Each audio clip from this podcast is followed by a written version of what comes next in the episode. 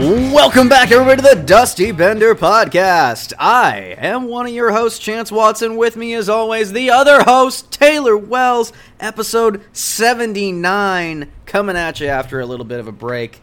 Uh, we are shit shows. That's that's why. Well, yeah, yeah. I had to I had to come see you and, and drink some beer with you though, so uh, You did. we You had a good excuse. So Uh, this this this episode is brought to you by Mad Bomber Brewing, there you go. uh, where we where we met up and uh, and drank drank some beer. Just a little. and and some some other other beverages at another place next to the place. There you go. Yeah, that was a good time. That was good to see the good to see the Enjoyed- boys. Good to see Max. Our uh, I guess he I, well he wouldn't be our ducks expert, but No, One he- of them. Yeah, yeah. He, he's a uh. Corey Perry impersonator DJ Maxi. Uh, God, one of these days I'm gonna make him a sign, send him to a fucking Corey Perry game. That you Who's he playing? it- Who's he playing for now? I think he's still with the Lightning, isn't he? Lightning, maybe. I don't know. I thought he got traded, but man, I don't know. That's a solid depth move. I'm gonna hold on to him for a little bit. Yeah, Um, so, uh, since it's been a little while since we've talked to you guys, uh, we've got a lot to cover. So we have decided that we're just going to fuck this episode right in the mouth, and Nice. We are we are going to fire off uh, our thoughts on the top ten picks, top eleven maybe, uh, of the draft, and then we are going to jump, going to go team by team. Uh, this episode, we're just going to do the Western Conference. Uh, we'll go in alphabetical order using uh, the old TSN trade tracker as a little help on that. We're just going to go team by team, talk about major moves uh, and how how we think they're looking. And uh, and as we do that, we'll you know obviously we'll come across big trades or big signings or something like that, and uh, we'll go from there. It, it kind of upsets me because we're not going to talk about the Red Wings this episode, which arguably probably had the biggest free agency of, of any team. Yeah. Uh, but yeah, we got to save the best for last. There you go. Well, yeah, we, we're gonna save the worst for first. So Right. exactly. All right. Without further ado, let's jump into the NHL draft. Uh, well, as I watched the draft from uh, a hockey bar in Spokane, a place dear to my heart, I was even doing some live tweeting there uh, from the Hub. Shout out to the Hub Tavern, and uh, it was it was a it was an interesting draft. Um, I think that uh, they were going to like every time it's held in Montreal, I feel like they're purposely trying to piss the world off. Right. Like they know that it pisses everyone off when we do everything doubled in French. Yeah, I I mean I I understood like thirty minutes of the entire broadcast, so that's fine Right. for me. But Right, and it's everything's just dr- like classic in, in classic NHL fashion. Nothing starts on time. Like, Oh, oh, yeah. the draft draft's at four o'clock. Uh, actually, sorry, it's actually at four thirty-five. Um, once you once you get past uh, Gary Bettman um, saying shit. yeah, I think it's I think it's I mean it's kind of fun. It's just an extra you know it's extra hockey I guess. So you know it's okay, but it is a fucking slog fest, Go- man. Just go up there and say you're fuck. It's it's uh, okay. Maybe all right. I'll I'll, I'll be the. I, I here's the only acceptable thing. Like if you're the first two or three teams, and you're like, okay, we got to thank the city, you know that kind of thing. But literally every fucking team doesn't have to go up there and do that. We get it. You're thankful that the city is hosting. Blah blah blah blah blah blah blah. Steve Yzerman goes up there, says the Red Wings select fucking Joe Blow. Joe Blow goes up there, gets his picture, gets his jersey, and then gets the fuck off the stage. All right, like that's that's what we need. do you want them Do you want them to do it offline and just just post the fucking 32 first round picks? God, I no no not that far. Okay, I, okay, Yzerman did talk about how he hates going. Not to do it from just the Detroit perspective, but Yzerman said he hates doing this in person. He said it was much more. It, it's just more efficient, but Right. the, but the whole essence of the draft, it's not supposed to be efficient. Right. It's supposed to be a thing for the players. You know, they get to they get to walk across the stage and shake some hands and fucking call it good. Yeah, it's it's the hockey equivalent of The Bachelor. Yeah, that's exactly what I was thinking. Gary Bettman just ha- has a bundle of roses. Maybe that's God. Don't fucking don't say it. You're gonna wish that shit into. Oh God! It's good. That's what they're gonna do next year. Now, thanks for that fucking chance. With the fourth overall pick, Shane Wright.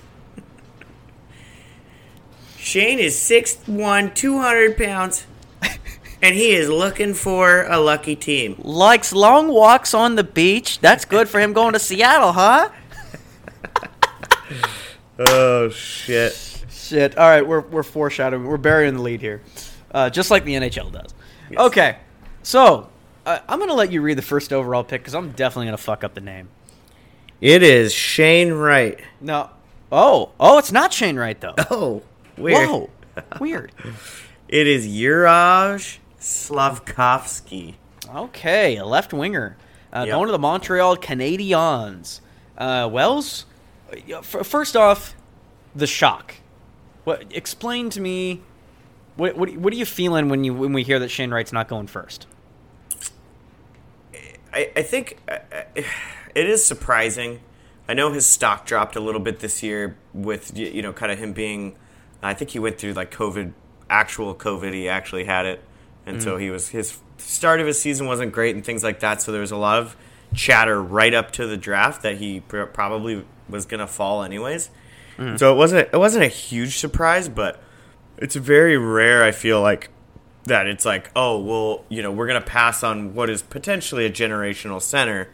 Um, you know, not saying that he is, he, he- you know, he's going to be a top 10 player like, you know, the McDavids of the world and things like that. But, you know, he's definitely one of those guys that could easily, you know, come out, you know, come out in, in two, three years and be, you know, say a top 20 player in the league and you know he plays in a very coveted position so it was definitely definitely a little bit surprising. Uh, i know slavkovsky had a pretty damn good year and he's uh, six foot four and 230 pounds or something like that. So Pretty good. that definitely helps. Uh, it's just interesting to see how far shane wright dropped um, and to see a, a winger go first overall. It's just you know um, it's just not a, a position that's really coveted throughout the actual actual Plenty, NHL there's world. plenty of wingers out there.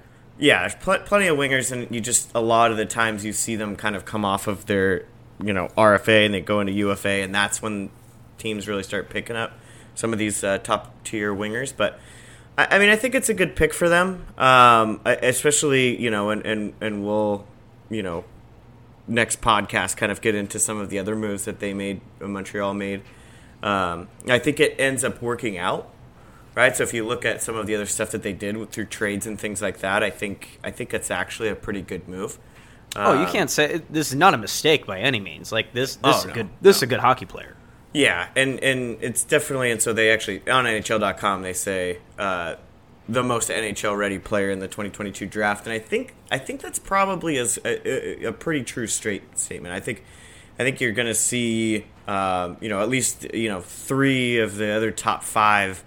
Uh, I you know I don't think there's any chance that they're going to play this year in the show where you know uh, Slavkovsky could easily step in and, and maybe play third line minutes on a bad Montreal team and just kind of get his feet wet and uh, shit he, he could still put up 40 points so Shit, you Uh, stick him with Suzuki and Cole Caufield. That, that's, I mean, I mean sure I'll You're gonna- the- you're- if you're the gonna be bad- those two if you're gonna be bad, you might as well have one exciting line.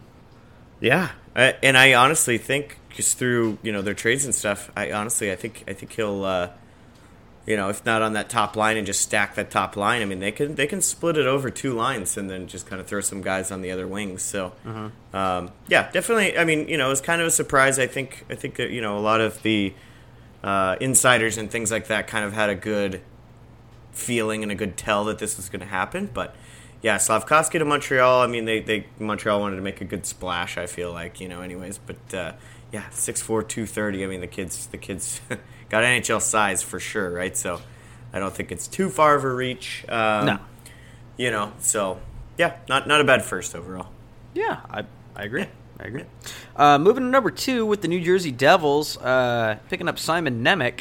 Now, this was it's a, it's a surprise and not a surprise. So a surprise in the sense that like Shane Wright did not go first. So then you go, okay, but New Jersey made it very clear beforehand that they were going defense. They don't need they don't need any more help up front. They've got you know numerous young fast forwards up front. They needed a D.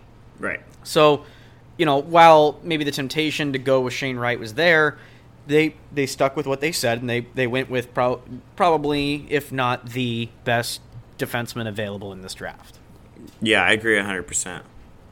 And, and that's not bad. I mean, that's not a bad move for New Jersey. Uh, it's on one hand, it's hard to not necessarily like, you know, who's going to put up more goals, Nemec or or Cooley or Wright? Uh, probably Cooley or Wright, but but that's not what they need. They and they're picking for what they need, not what the just the best top player is. So and and man, I looked at uh, I think at the time I looked at uh, daily faceoff for the New Jersey lineup, and yeah, that that, that blue line could use some help. That's what they needed.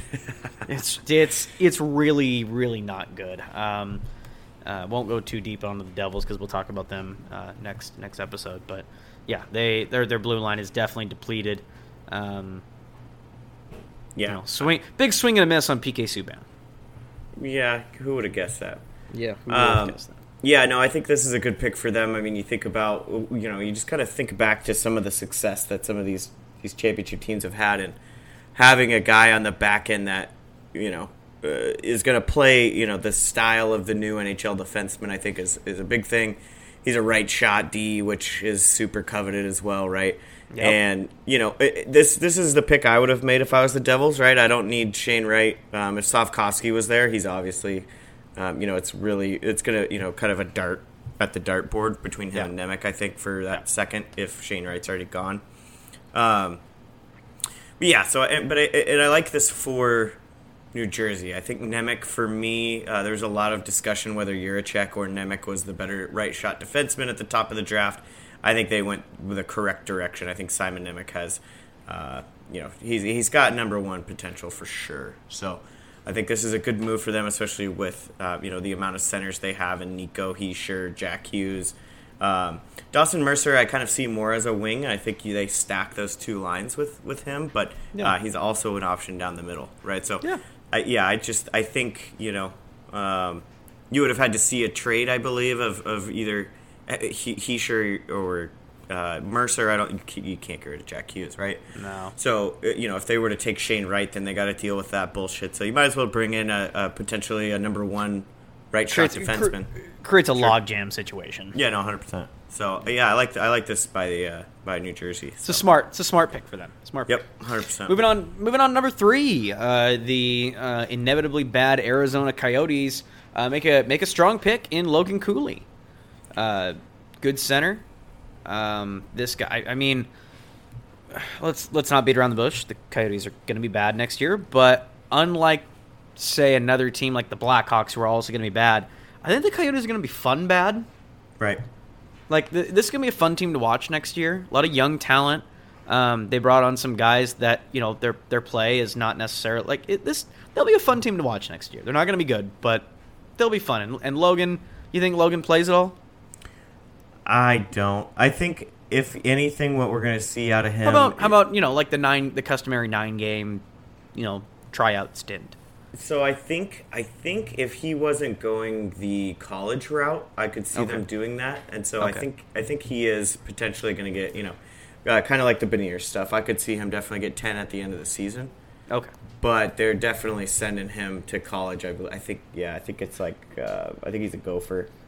So yeah, this this pick is interesting for me. I think with Shane Wright still on the board, um, I, I right. don't hate this pick. I just this because the, Shane Wright was there, I think maybe that I, I you know only time will tell. But you I think mean, the you think the Yotes were dumb to pass on Shane Wright? Um, no, I think Cooley is is very good player as well. Um, mm-hmm. I, I think I think especially as the year went on, I think you definitely saw a little more out of Cooley where you were like, okay, maybe he maybe he is the top center in the draft, anyways.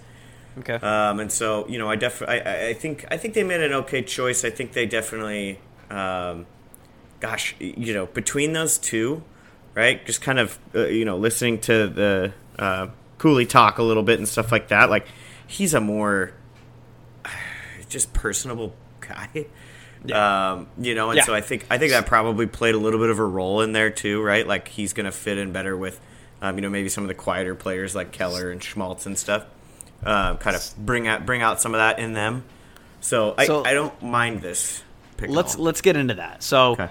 Number number four pick from Seattle. Uh, I, I, need to eat some crow here for a second because I, I I'm fairly certain I said on a previous episode that there's no way the Kraken get Shane Wright. Um, so he, I mean, um, amazingly, this happened. Uh, the Kraken select Shane Wright, center. Um, it, going through, you know, and take you know tw- take Twitter news, Twitter news for what it is, but apparently Shane Wright dropped so low because of draft day interviews. Like, yeah. apparently he's got an attitude problem.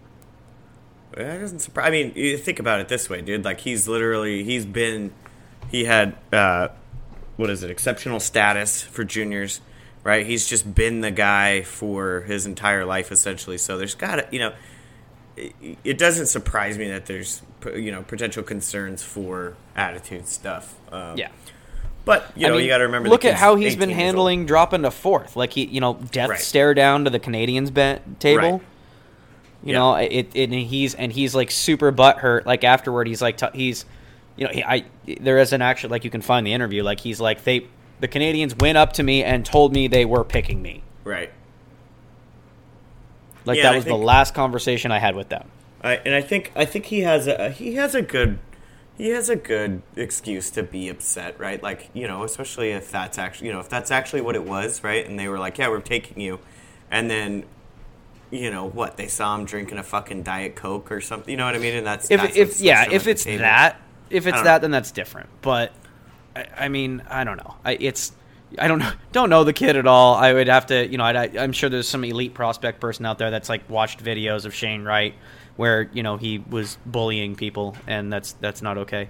Um, but I don't know. I just just purely book by its cover, looking at the guy, he kind of does look like an asshole. Like, not. he looks he looks kind of like a caveman. Sure. But I mean, that's, it, it, it's perfect to pair him with someone like Beniers, though. So Kraken, yes. I mean, you're a little concerned because because Shane Wright dropped from what was you know what we were all kind of saying was oh. going to be the first pick ever. His forever, attitude right? aside, this is a great pickup for the Kraken. Like I mean, oh, yeah. Shane Wright, Shane Wright is going. I mean, okay, I'll, I'm not going to say 100. percent I would strongly think that Shane Wright will slot into the Kraken lineup this year and probably be a mainstay for most, if not all, the year. Um, not only because, not only because of Shane Wright being good, but right. also because the Kraken are I mean, depleted at center. Like they're they're not. You've got Matty Beniers and Yanni Gourde fighting for you know first line center, and then after that, uh, you know, this you might as well we might as well just change the name to the Alex Wennberg podcast because it seems like this guy can't we can't stop talking about this guy. Yeah. Um, but Wennberg is for some reason still on this roster. Uh, your, for your for, for many years now. Guy. Yeah. yeah. For many years, I'm, I'm glad that we we locked up that third, fourth line center. Um, yeah, it is really important. God, fucking damn it, so dumb. Uh, yeah, so I, I, mean, Shane Wright, honestly, you know, depending on how Yanni Gourde plays this year, uh, Shane Wright's looking at second to third line minutes. Yeah, I agree hundred percent, and I think I think they've they, you know the Kraken actually did a pretty good job. They're in the West, so I can talk about them a little bit. Yeah. Um, I think they did a pretty good job of trying to get some center or some some forward depth on that team, some actual goal scorers and shit like that by bringing in some of the guys that they did. So we'll we'll get uh, into them. We'll get into them. Yeah, yeah. So uh, yeah, this is this is I mean f- fell into their abs, you know, fell into their laps, and they have their one two in Beniers and Wright for the next fucking ten years, right? Yeah, so it, would it would it be very perfectly. It'd be very dumb for them if they, you know, maybe Ron Francis like put some put something in the water and you know tricked teams into dropping him to fourth so he could grab. I don't know. We'll, but in any case, uh, regardless, Shane Wright is. I mean, fuck, uh, coming up. You know, what has it been a year and a half, year up to this draft where we've been talking about the Shane Wright sweepstakes. Right. You know, like I mean, th- th- this is he's been coveted for so long, and I'm, I'm excited that he's playing for Seattle. Um, Seattle might not be a basement dweller this year now um, because there's yeah. actually there's actually some like when you, when when Alex Wennberg is playing fourth line, third line minutes, like that's fine. He's a right. third or fourth line center. Right. And I th- if Shane Wright and Matty Beniers can handle it, which fuck, I mean, if how Matty was playing at the, I honestly like Matty might be captain. Dude, he's like, got a case for it. At least, at least assistant. Like at Yeah. bare minimum, he's going to be the assistant captain. Um, like- like I could see them trying to like go off the grid and maybe like tur- make Turbo captain. You know, like one of those locker room guy kind of things. Mm, like a Jordan Staal Yeah, situation. yeah. Like it's not your best player, but it's it's the one with the most heart kind of thing. Right. Um, tur- you know, you, you make a case for Turbo. You make a case for maybe uh, McCann. You know, if you if Sure. if he's all, I don't know if he's a locker room guy, but he's definitely shown it on the ice. Sure. Um, yeah, I, we'll we'll see how that goes. Don't want to get too into. We'll, we'll stay on the draft. Uh, so number five, Philadelphia Flyers. Uh, this this poor individual. How do we say his name? Cutter Gauthier. Gauthier. Gautier. Gotcha. Yep. Okay. Uh, Mr. Gautier is uh, in the very very unfortunate position of having to play for the Philadelphia Flyers within the next, you know, two years, three years. this this I, we're not we're not gonna get in the Flyers, but I so I mean, what, you know more about this guy than I do. Tell me about him. Uh, he's just a big guy. I mean, he's just a just a power forward. Um, he actually is pretty quick for his size, two hundred pounds. It's pretty pretty big for for a little six two guy. Um, so I, this honestly isn't a bad pick, and I think you you know you kind of um, you know th- this is the Flyers just kind of I think deciding that they needed a little size on their team when they have guys like. Uh, uh, what's his fucking name? The Konecny, Konecny and things like that, right? Like they they have those kind of guys who are just a little smaller and things. So, um, you know, I think this is one of those picks where they just wanted to add a little bit of size and a little grit, and the guy can play. So, uh, yeah, this is, this is not a bad pick for them. I think there was better players on the board for me, so I I probably wouldn't have gone with with Gautier here, but uh, you know, eh, yeah, they anything outside of realistically this year was kind of the top four for me. Uh, five through you know say about fifteen or so. Uh, there's a lot of guys that could have fit into every single one of those picks. I think so. This you know this is Philly just kind of deciding what they want, and you know Philly likes you know Philly Philly's Philly fans and, and things like that want like a hard nosed guy, and that's kind of what Cutter is. So um, yeah, and you can't you can't go wrong with a guy whose name is Cutter. I think that's kind of a uh, that's a pretty cool name. It's cooler than mine. So It definitely does sound cool. yeah, Um, yeah, absolutely. Uh, pick number six from Chicago. So this was this was part of uh, the the Seth Jones thing, I think. mm-hmm. Yeah. Uh, fuck, Ura Urasek. yeah, Urasek, David Urasek, uh, a defenseman. Um, I mean, I don't know if Columbus's defensive needs. Like, I, I don't know much about this person, but Mhm. I, I do know a little bit about the Blue Jackets. I don't know if they needed a D. yeah, Um, like the blue line's not great. It's definitely been depleted since Seth Jones left, but I, I, don't, I don't know. Maybe like because looking at the people that were picked below this this individual, uh, I don't know. There's a lot of good talent down here. We're gonna get to one name here in a little bit. You know who I'm talking about, but mm-hmm. um, yeah. What do you think? I think this is just a Seth Jones replacement. Okay. That's all this is. They, he's Somebody- he's a good two Somebody put guy. on Werenski's flank. Yeah. Well, and I, you know, I don't know if he's even ready to jump into that set, that spot. You know, like Okay. I think he's probably Okay. a next year defenseman. Okay. But uh, yeah, no, he's. I mean, he's got good good size. You and I were talking about him. I think on the last podcast, he definitely needs to add a little bit of weight. But uh, Yeah. that's that's easy to do, right? I mean, you can't get taller, you can get wider. yeah. Um, yeah. I can I, I can attest to that. Um, healthy, yeah, no, healthy wider. Yeah. Yeah, I, I honestly, I mean, this isn't a terrible pick for Columbus. I think you know you're looking ahead to, you know, uh, I mean, with some of their other stuff that they did in the off season, like they probably want this kid to jump in sooner rather than later. But I think you can, I think you can kind of look at it and say, yeah, he slots into that top four. Uh, I mean, potentially as early as next year. So, you know, this isn't a bad pick when you know maybe their right side of their prospect pool just wasn't what they wanted it to be. So.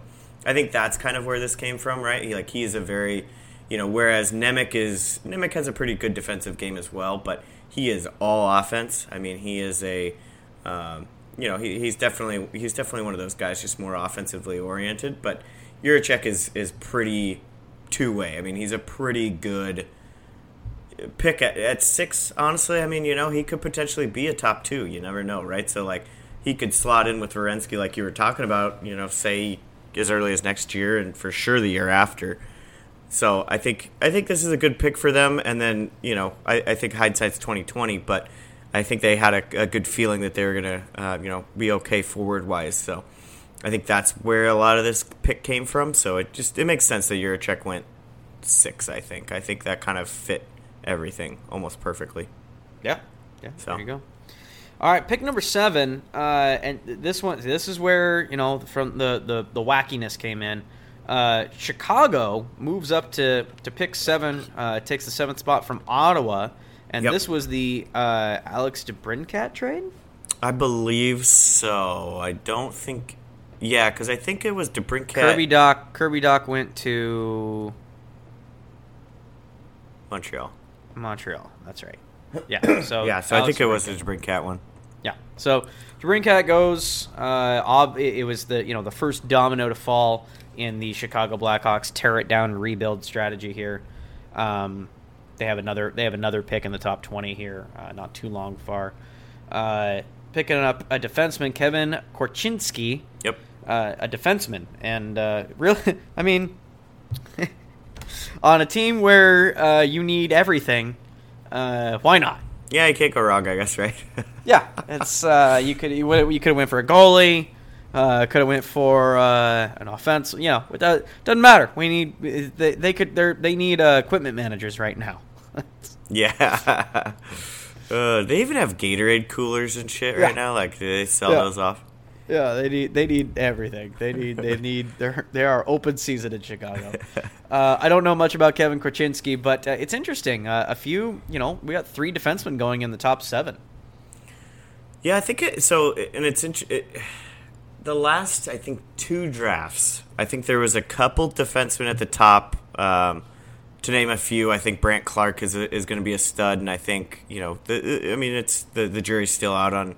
Um, Drysdale and, and, and Sanderson, guys like that. But um, you know, and so this year there was there was definitely there was probably four or five defensemen towards the top that you definitely and we we did see it. I mean, you could see it in, within the top fifteen. So yeah, no, Kevin Korchinski out of Seattle playing for the playing for the Thunderbirds. Um, all he really needs to work on, in my opinion, is a little bit of defensive game. But this this guy is actually, I mean, this is a good pick for Chicago because he's very offensive minded and you know if you if you have some guys in your system that are right handed having that left d is is obvious obviously not a big deal right like him being left over mm-hmm. right so yeah i think this is actually a good pick this is actually the kid that i wanted to fall to anaheim so mm-hmm. I, I actually would prefer Korchinski over, uh, and, and we'll get there over who Duck took at 10.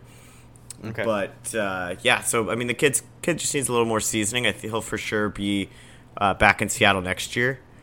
But then, yeah, I mean, honestly, I mean, this is a this is a top three guy, oh, yeah, top three defenseman. Guy. So yeah, yeah, Thunderbird guy. He's he's pretty damn good. So yeah, it's a good pick from Chicago, especially if you're getting rid of Alex DeBrincat. Like you need you need someone in there. You, this needs to be a good pick. So I always feel like that players that develop through the WHL uh, have a bit more grit to their game than you know, I mean, fuck, look at Yamamoto. You know, he's yeah. that kid. That he's not tall. He's got to be tough though. Yeah, it's funny. I I feel like the last you know five years or so, they've been scouting the WHL a little more, and I think it has a lot to do kind of what you're talking about. I think it's. Um, you know, you see you see some NHL ready kids that kind of come, you know, are almost ready to go out of the WHL just because of, uh, you know, they, they, they play a little more defensively league, than say like the Q. It's a tough league.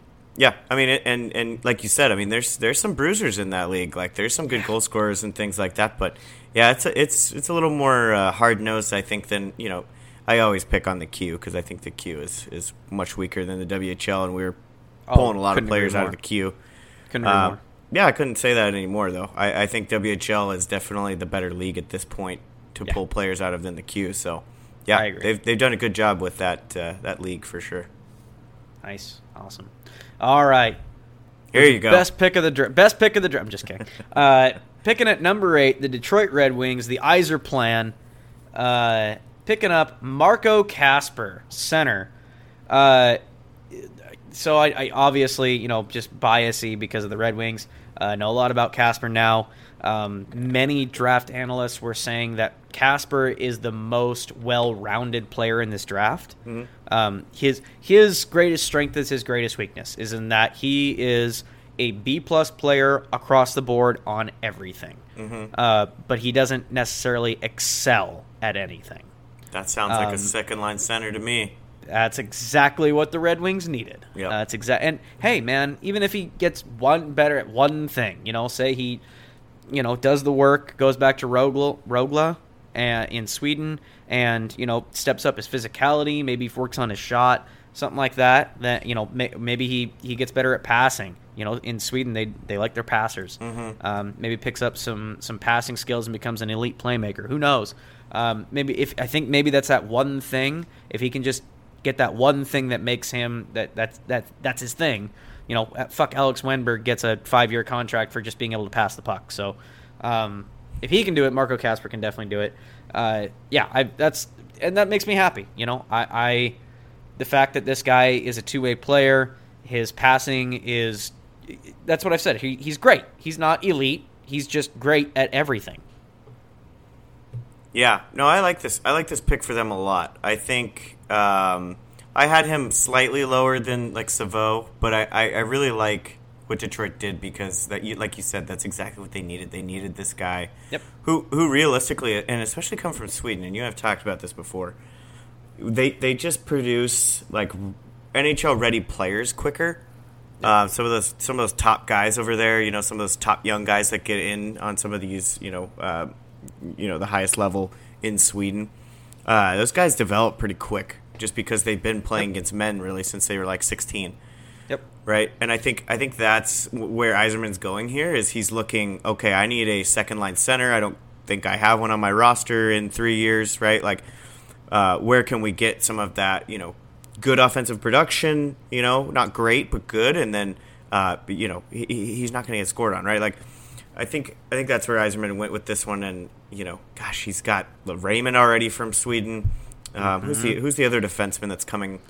Um, Oh yeah, sure I've been saying it wrong this whole time. It's not. Yeah, It's- Edvinsson. it's not. Edvinsson. So, I mean, you've got Sauter, Sauter, whatever his name too, but he's he's further behind. Yeah, and, and I think so. You, you kind of have that Swedish connection going on, starting starting over there. So yeah, and no, it's a Seider, while. Seider, while German, so he he grew up playing in the German leagues, uh, similar, you know, less skill, but played against adults, and then. Right. he went and played in the Swedish league too. So, Right. um, when you've got seventeen year olds dummying grown men, uh, you know, it's that's that's a good way to get yourself into the NHL.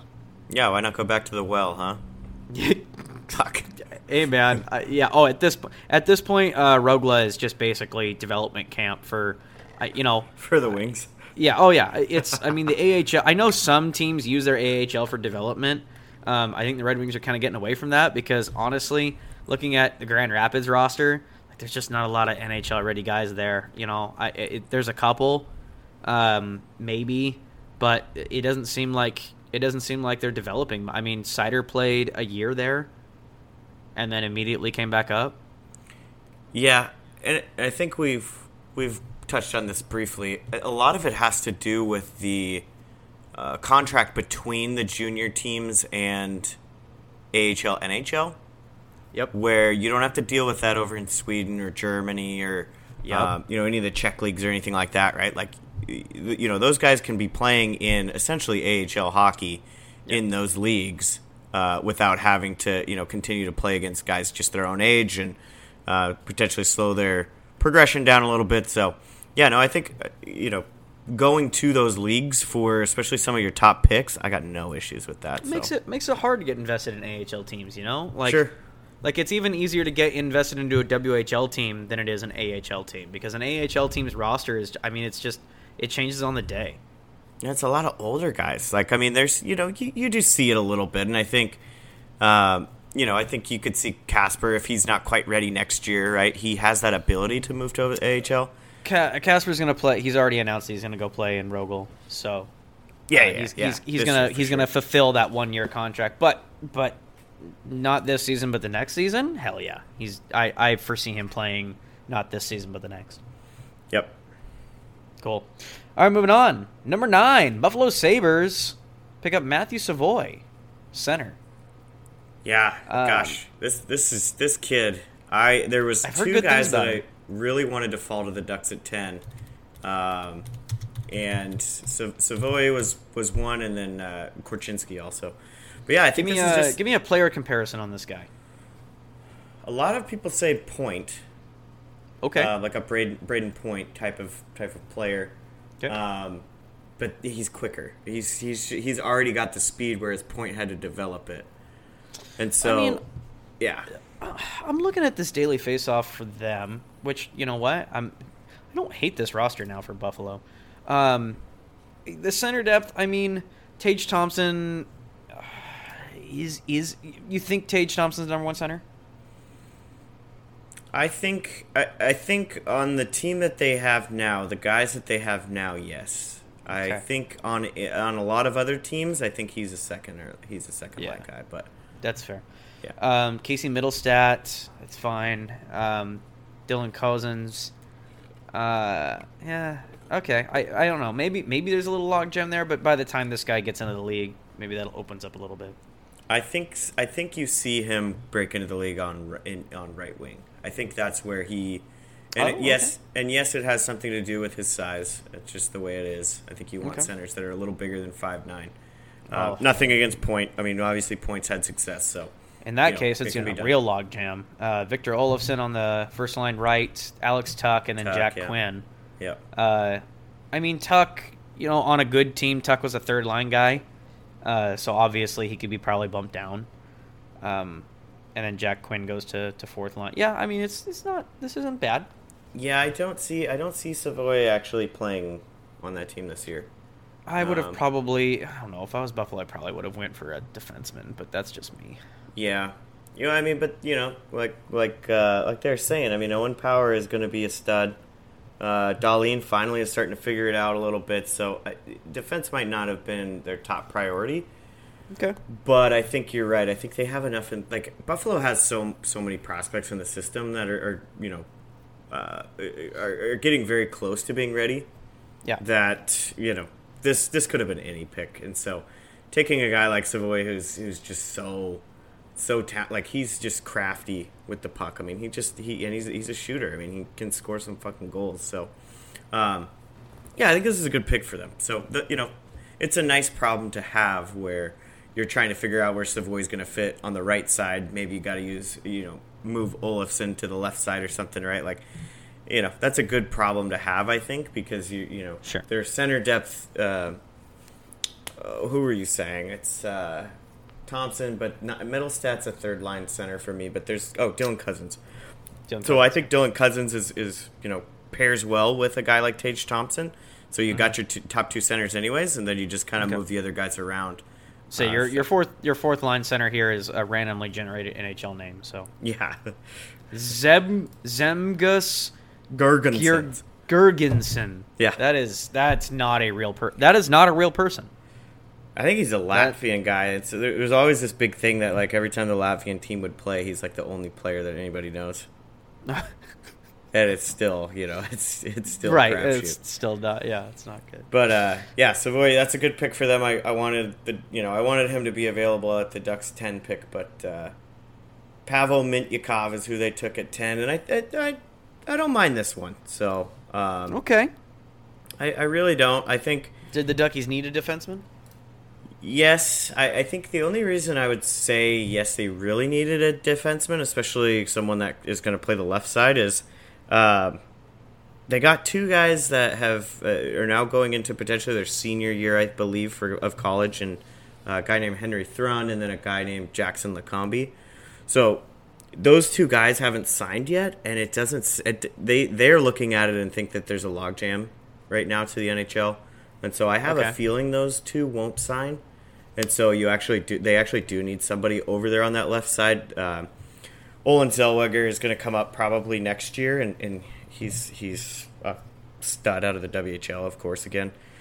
And then uh, you know you got Drysdale there too. So yeah, I think I think this is a good pick for them, and this is this is why I wanted them potentially to take Korchinski.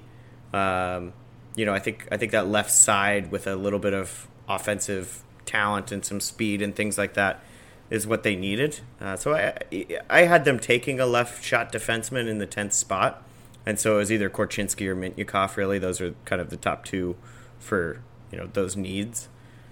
But uh, yeah, and I think I think seeing some of the guys that went uh, you know below them, uh, I would have really hated Conor Geekie being picked there.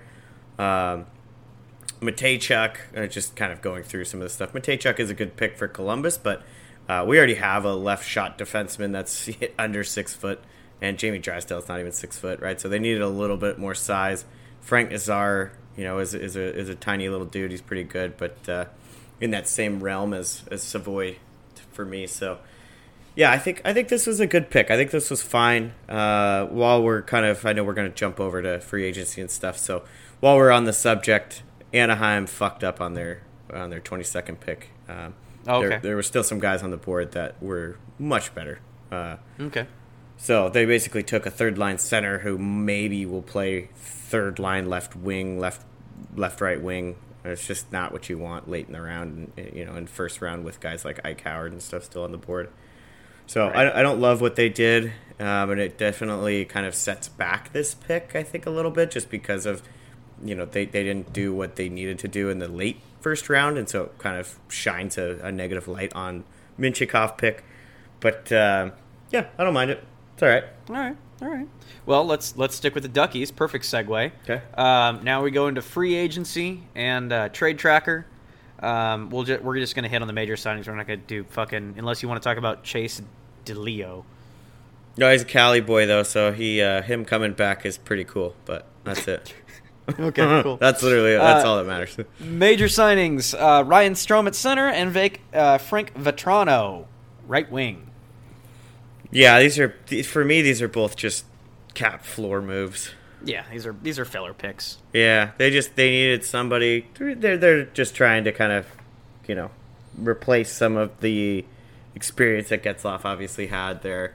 And so Ryan Strome, it's okay. I, I don't mind that. Uh, uh, you know, uh, we got a bunch of young guys. Like our, the prospect pool is good, and so bringing in a guy like Strome, I think will help them.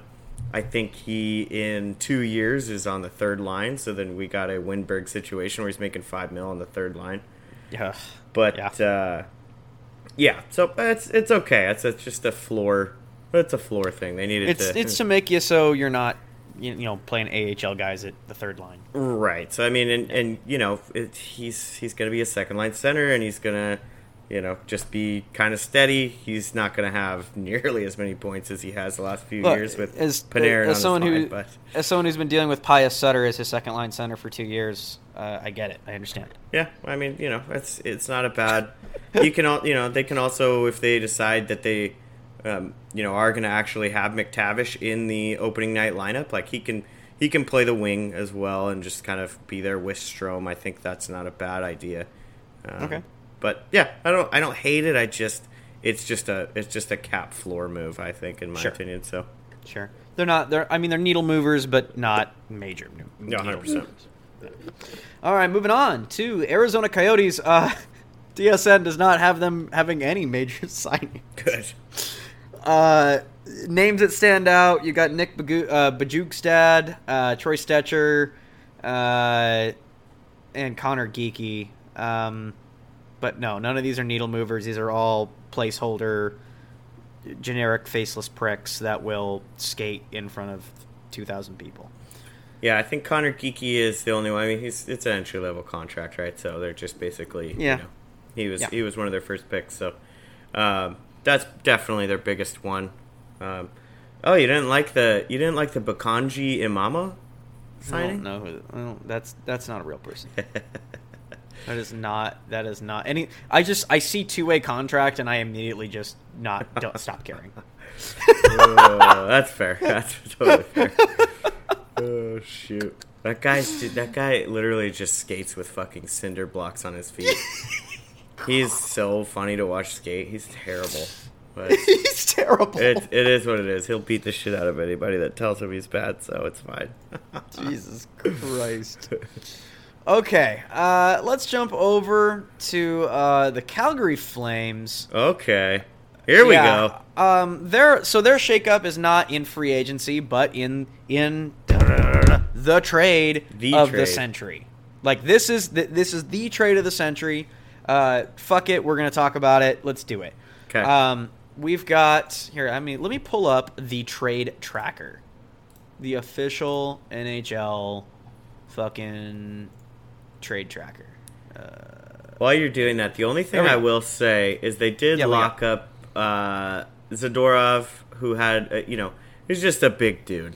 And so I think he, he played a pretty important role on that defense, so they locked him up for two years. I think that's probably their biggest signing, though. Really, anything that means anything to anybody anywhere. Sure. Well, I mean, and with the loss, uh, I was say when we're talking about, we have to talk about their losses. Really, um, Johnny Gaudreau Yeah. and Matthew Tkachuk leaving. Like this, this is a team that was, you know, for all intents and purposes, looks like it was going into a forced rebuild. Right. Um, and, and this move actually makes it so that they don't. Okay, I got the trade right here.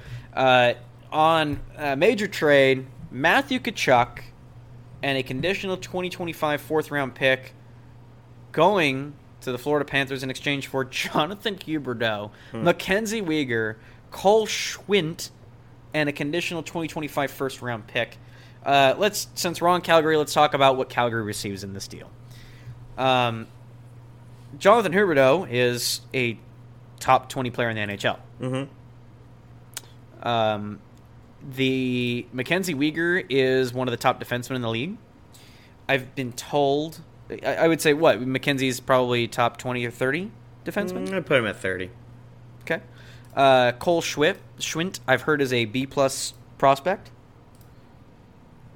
I don't know much about him, but I I've, I've heard I've heard that explained of he's a B plus prospect. Okay. And then a conditional 2025 first round pick. I don't know what the condition is, uh, but that's that is a hefty package for Yeah, Matthew Tkachuk, and and I'm not necessarily convinced that he is worth that. But I've tried. So the initial Twitter reactions of this are, "This is a fucking steal for Calgary." Well, I think we have to kind of put it in perspective in the sense of both Huberdeau and Weegar are in one, one year left. Yep.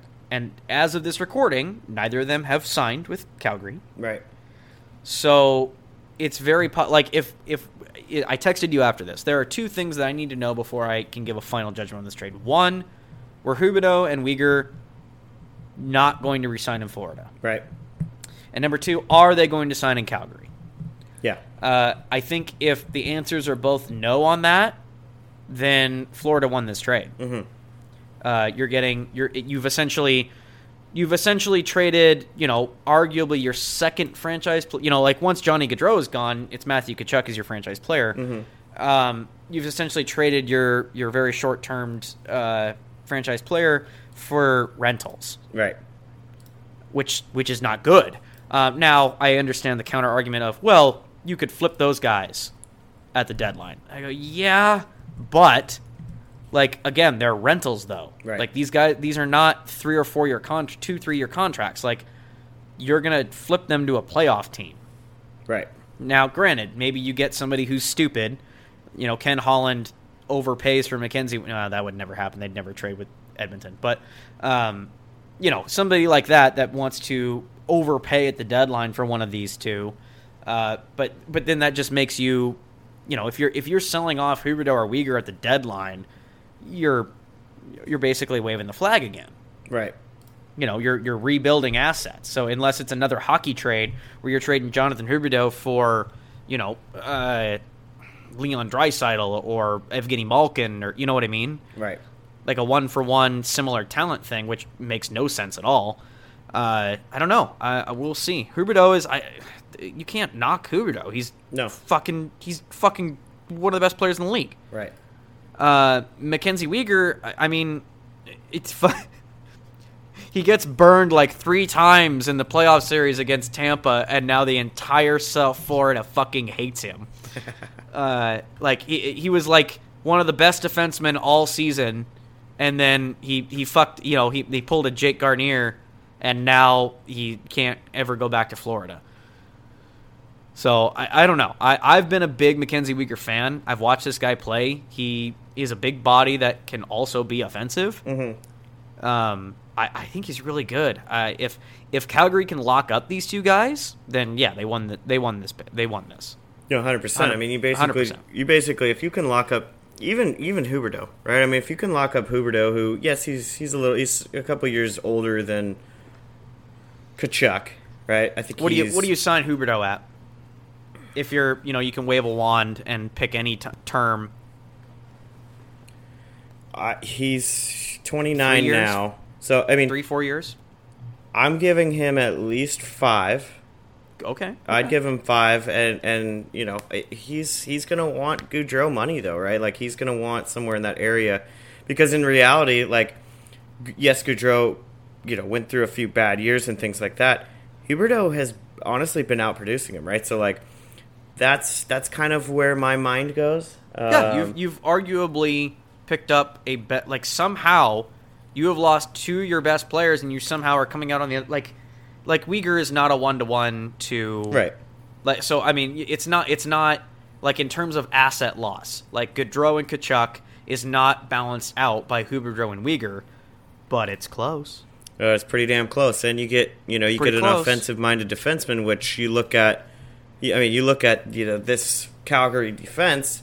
They're six deep, and you know, Andersson is Andersson is pretty good, but you know what you're getting with Weegar, right? Like you, you mm-hmm. can get some you can get some pretty nice offensive production from him. Weegar's, Weegar's too, a fir- so- Weegar's a first line defenseman. Like Right. he is he he is a power play quarterback, and he's like this is a good this is a good he, yes he sacrifices he's he's an offensive defenseman. right, Like you're he's gonna get burned every once in a while. right, Like that's the risk you have with an offensive defenseman. Just stick him with, you know, a, a Ben Chiarot, and you're good to go. Yeah. Uh, a Ben Chiarot type. You know, yeah. I mean, you're basically just you're you're you're not replicating the exact production here, but you're basically saying, okay, I have I essentially got a one for one on my left winger, and on my right winger, I got a potential first round pick, and you know, if he signs a defenseman who you know could be a top two defenseman, right? Like, I mean, on, on this They're- team for sure. So this defense is deep. I'm looking at this right now. You got. Noah Noah Hanifin, Rasmus Andersson, Mackenzie Weegar, Chris Tanev, Oliver Kyling. Oliver Kylington's a stud, Hmm. um, and Nikita Zadorov. Uh, like Zadorov's the weakest player on this, and he's he's not bad. right, Like this is a good defensive core. Like this is solid. Um, looking at the the top line here, you know, Elias Elias Lindholm, Jonathan Huberdeau, and Tyler Toffoli is not a bad first line. that's a that's a top line. Like when like when Tyler Toffoli's your weakest player, you're you know you're doing something right. Right, Like he's the worst player on that line, and that's and that's not an insult. That's just uh, he's skating with two fucking studs. right, um, you know, then we start talking about depth, which could be a problem. But you know, when when Milan Luke, I don't know about Milan Lucic. Um, you know, you're gonna have to. You're hoping that Mangiapane is gonna continue to produce. right. Um, Backlund, Backlund's nothing special. Coleman's nothing special. Um, I don't know. I, it's the, the depth here is a problem, but you know, you're you're one trade away, and you've got a first line pick now. Um, you know, it, say you get to the deadline, if you're bad, you you know, and you're and Weegar and Huberdeau don't want to stay because it the writing's on the wall. Trade for the future, and you, you get picks. Right. If you're if you're in a but you're you're at the deadline, you're in a playoff position. You take that conditional 2025 pick you just got, bundle them up with Schwindt, and fucking buy buy yourself somebody to skate with Huberdeau. sure. So Yeah. I, they they somehow, man, it was looking. I, It was like if you're a a Calgary, man, if you're a Calgary fan, you've you've had just such a wave of emotion in the last you know two weeks. Uh, shit in your pants a little bit. Yeah, that's, that's man, fair. I yeah, it's it's if I'm a Calgary fan, I'm I'm upset that Stars don't want to stay on my team. sure. but I'm not panicking. Like there's so many different moves. Like management wouldn't have done this if they wanted. This is not a rebuild move. This is a this is not a tuck. You know, oh we lost our best two players. I guess it's time for a rebuild. Meh. This is not that kind of move. This is a we lost our two best players. Fuck it. We're gonna we're gonna go get new ones. Right. And I it's this is this is huge. This is a great fucking trade for them. Yeah, like I think at best, at best, this is a mutually beneficial trade, Sure. if not a fleecing by Calgary. The only the only way that it's not a fleecing is if Huberdeau and Weegar don't resign. Right. Yeah, and I think I think you know there's probably a little bit of that. You know, obviously nobody knows what they're going to do yet. But yeah, I mean, they just essentially that's this is the this is the perfect scenario for GMs who say they want to restructure their lineup. Yep. Right? If you think about it like that. Like that's that's what this is. Is basically they lost their top left winger and their top right winger. So they brought in a top left winger and just said, "All right, fuck it, we're going to just, you know, bring in a, a you know, I think yep. I think Weegar probably had 40 50 points last year, right? So like mm-hmm. You know, it's just they're they're just kind of moving it towards, you know, bringing a little bit of offense from the back end now, right? Like Yep. It's it really is a nice like they they did well and I like what you said because I think you're right. They need one more. They need one more um, offensive player. Right? They're they missing. They're missing one more piece to get back to what they lost. Sure. Yeah. Hundred percent. They need one more thing, but you know, with the addition of Weegar to have like a very a very deep D, like this is yeah. this is a good defense. Yeah. Um, that's a good blue line. So, uh, yeah, one more offensive piece. I, I you know, look if I'm a Calgary fan. I wouldn't be stressing about your lineup. I'm stressing about why we can't keep people. Um, I don't know if it's an ownership thing. I don't know if it's a. Every time I've gone to Calgary, it's a beautiful town. I don't. Yeah. I, I don't know. I don't know what it is. Um, I keep hearing the financial argument that you know no one wants to deal with uh, Canadian taxes. Nobody wants to deal with Canadian protocols on COVID. Um, I, I don't know if there's any truth to that or not. Um, but I could see that. I guess I don't know. Um, in any case. But then again, I mean, Calgary is, you know, unless you're playing for one of the two, two or three major teams in the you know southern southeast corner of the country, you're kind of out in the boonies. Yeah. As, yeah, as great sure. as a city Calgary is, you're in the middle of fucking nowhere. Yeah. Yeah. I so I mean, I, I, I get it. yeah, I don't know. It, it's sad if if I had to pick a Canadian team, like gun to head, I have to pick one of my favorite Canadian teams. I, would say Calgary. Yeah, I love I love the Calgary Flames. I just I just it, it makes me sad that they can't get their shit together. Yep. Uh, maybe maybe it's their arena. Uh, that could I can be. attest to. The the arena is pretty gross. Yeah, could be. Saddledome's cool from the outside, but in the inside, it it definitely is aged. Yep, hundred percent. Yep. Okay. Moving on. Uh, what's our What's our next team? Should what be Chicago, got? I believe, huh? Yeah, Chicago. We'll uh, we'll talk more about uh, the Flame or the the Florida Panthers side of things when we get to the East. Okay. Um, looking at Chicago, uh, man, that's just it's just bad. This this this is a bad this is a bad team. This I don't good. I don't know. Like they are they are aggressively trying to piss off Kane and Toews. Yeah. Like, oh yeah, they're like trying they, to push him out of town. They met. They met, and and Kane and Toews were like, "Hey, uh, we really want to make another run at it before we retire." And the new GM's like, "Hey, I've got another idea. How about I make things incredibly uncomfortable for you, to the point where you are skating with my nephew who plays down the road on a squirt, re- yeah, on a squirt rep team." Um, and you tell me if you want to stick around. it's a bold strategy, but you know it is really good because uh, at the moment uh, Patrick Kane is set to skate on the first line with somebody named Lukas Reichel and Philipp Kurashev. There you go. right on, man. I don't know who those people are. I don't think I don't think Kane does either. No, no, he's never met either of those two. no, he's, Kane, Kane gets on a daily faceoff. Who the fuck is that? He's.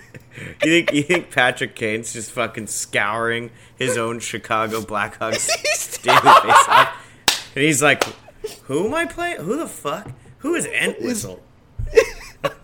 We got a guy named fucking Taylor Raddysh on our team. Oh my god! Uh, yeah, Taylor, I, Tyler, dude, Tyler Johnson. Uh, so inside sources my inside sources. Nice. Uh, tell me that Tyler Johnson is actively looking to get to Seattle. Damn. Um, I think the problem there, there though, is you know, uh, Chicago doesn't want to give him away for free, and Seattle is not going to overpay for Tyler Johnson. Yeah, hundred percent. Um, Tyler Johnson, at his age, is probably a third or fourth line guy. Yeah. Um, and, and that and that sucks to say because Tyler Johnson's homeboy uh, from from Spokane. Uh, but um, you know, I don't I don't think that Ron Francis probably is jumping for Tyler Johnson. But but hey, man, uh, if if I was I mean, Seattle's still not going to be good. So, if I'm looking to move some jerseys, Sure. local boy Tyler Johnson's the way to go. And and it makes me sound like I'm saying bad things about Johnson. Like Johnson's a good hockey player. Um, it's just you know he's getting old. He's getting older. Yeah, and he's and he's had some down years recently, right? So, you Well, know, what's he supposed to do on the fucking Chicago yeah, Blackhawks? that's fair. I don't think He's- he even played really at all last year. I'm him, I'm right? looking at this roster. I'm I'm not Taylor. I'm not even embellishing. He might be the third best player on this team. Like I, I'm You're probably okay. right, four- dude. Fourth behind fourth behind Seth Jones. Okay. Actually, you know what? No, back to third because Jonathan Toews is not good. fair. Jonathan Toews is not a good hockey player at, at the moment. Like Right. maybe he has a re, you know he has a renaissance, but Jonathan Toews is not a good hockey player. Didn't he sit unpicked in our fantasy last oh year? Oh yeah, I think he was on the wire the whole time. Yeah, he literally like he got scooped up. Everybody hoping that he was gonna figure it out, and nope, fuck. So Here's- yeah, no, uh, he's he's back. Like Patrick Kane, Seth Jones, and then Tyler Johnson. He's the third best player on this team. Here's a stat for you. Yep. Jonathan Toews had 37 points in 71 games last year. Oh wow, it's uh really not good. Almost half a point per game. That is, that's I mean, Almost- the man's 34, almost half. but come on, dude. yeah. Like, it's got to I know, but than he's, that. he's getting in. But he's see that's the problem. Like he needs to. Jonathan Toews is not Jonathan Toews. He's now a, you know, he's um oh who's the guy that's on Dallas now, that's on the the perfection line there. Seguin or Pavelski? Pavelski. Pavelski. Like he, we need to start thinking of Jonathan Toews as more of a Pavelski. yeah, yeah. You know, he's not. He's he's he's a piece, but he's not the piece. He's the third line center now. Yeah, yeah. Yeah, Oh, I- I- he could be a second line center if he was surrounded by good talent. Sure. but no, he's not a line. He's not a line driver anymore. Let's put it that way. Yeah. Yeah. So uh, no, this is a bad team. Uh, Max Domi and uh, Double A Andreas Athanasiou, uh, old Red Wing, comes into the team. Um, Domi doesn't move the needle at all. Uh, AA, I mean, I hope Chicago fans are really excited to see him skate fast in a straight line. They have someone in the fastest skating competition now, at least. That's well, uh, in he's that case, yeah, first, in- I guess. Right, he's got to be an all star.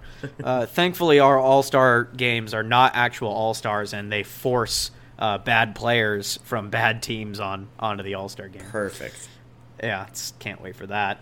Um, yeah, Andreas Athanasiou doesn't move the needle. Um, the guy can skate fast in a straight line. That's about it. There's a reason why he keeps bouncing from team to team. Mm-hmm. Um, between between his lack of diversity in his skill and apparently his attitude, um, it's Ooh. just it's just not. Yeah, Yeah, it's it- just his a atti- combo. yeah, it- yeah, it's just not good. So, uh, looking at this, I, I mean, it's very clear that the GM want they are creating an environment that is unbearable for Patrick Kane and Jonathan Toews. So they mo- they waive their no no no, no trade clause. Yeah, yeah. Man, that's a fucking. Which, I mean, that's a if- ballsy move, but you you got to do it sometimes, I guess. You can't. There's no. There's nothing they could do. Yeah, This the the the Renaissance years are over. There's nobody else on this roster from that team. right. That that that you know, dream team. There's nobody left except those two, and you can't. There's just no way you can build around the team.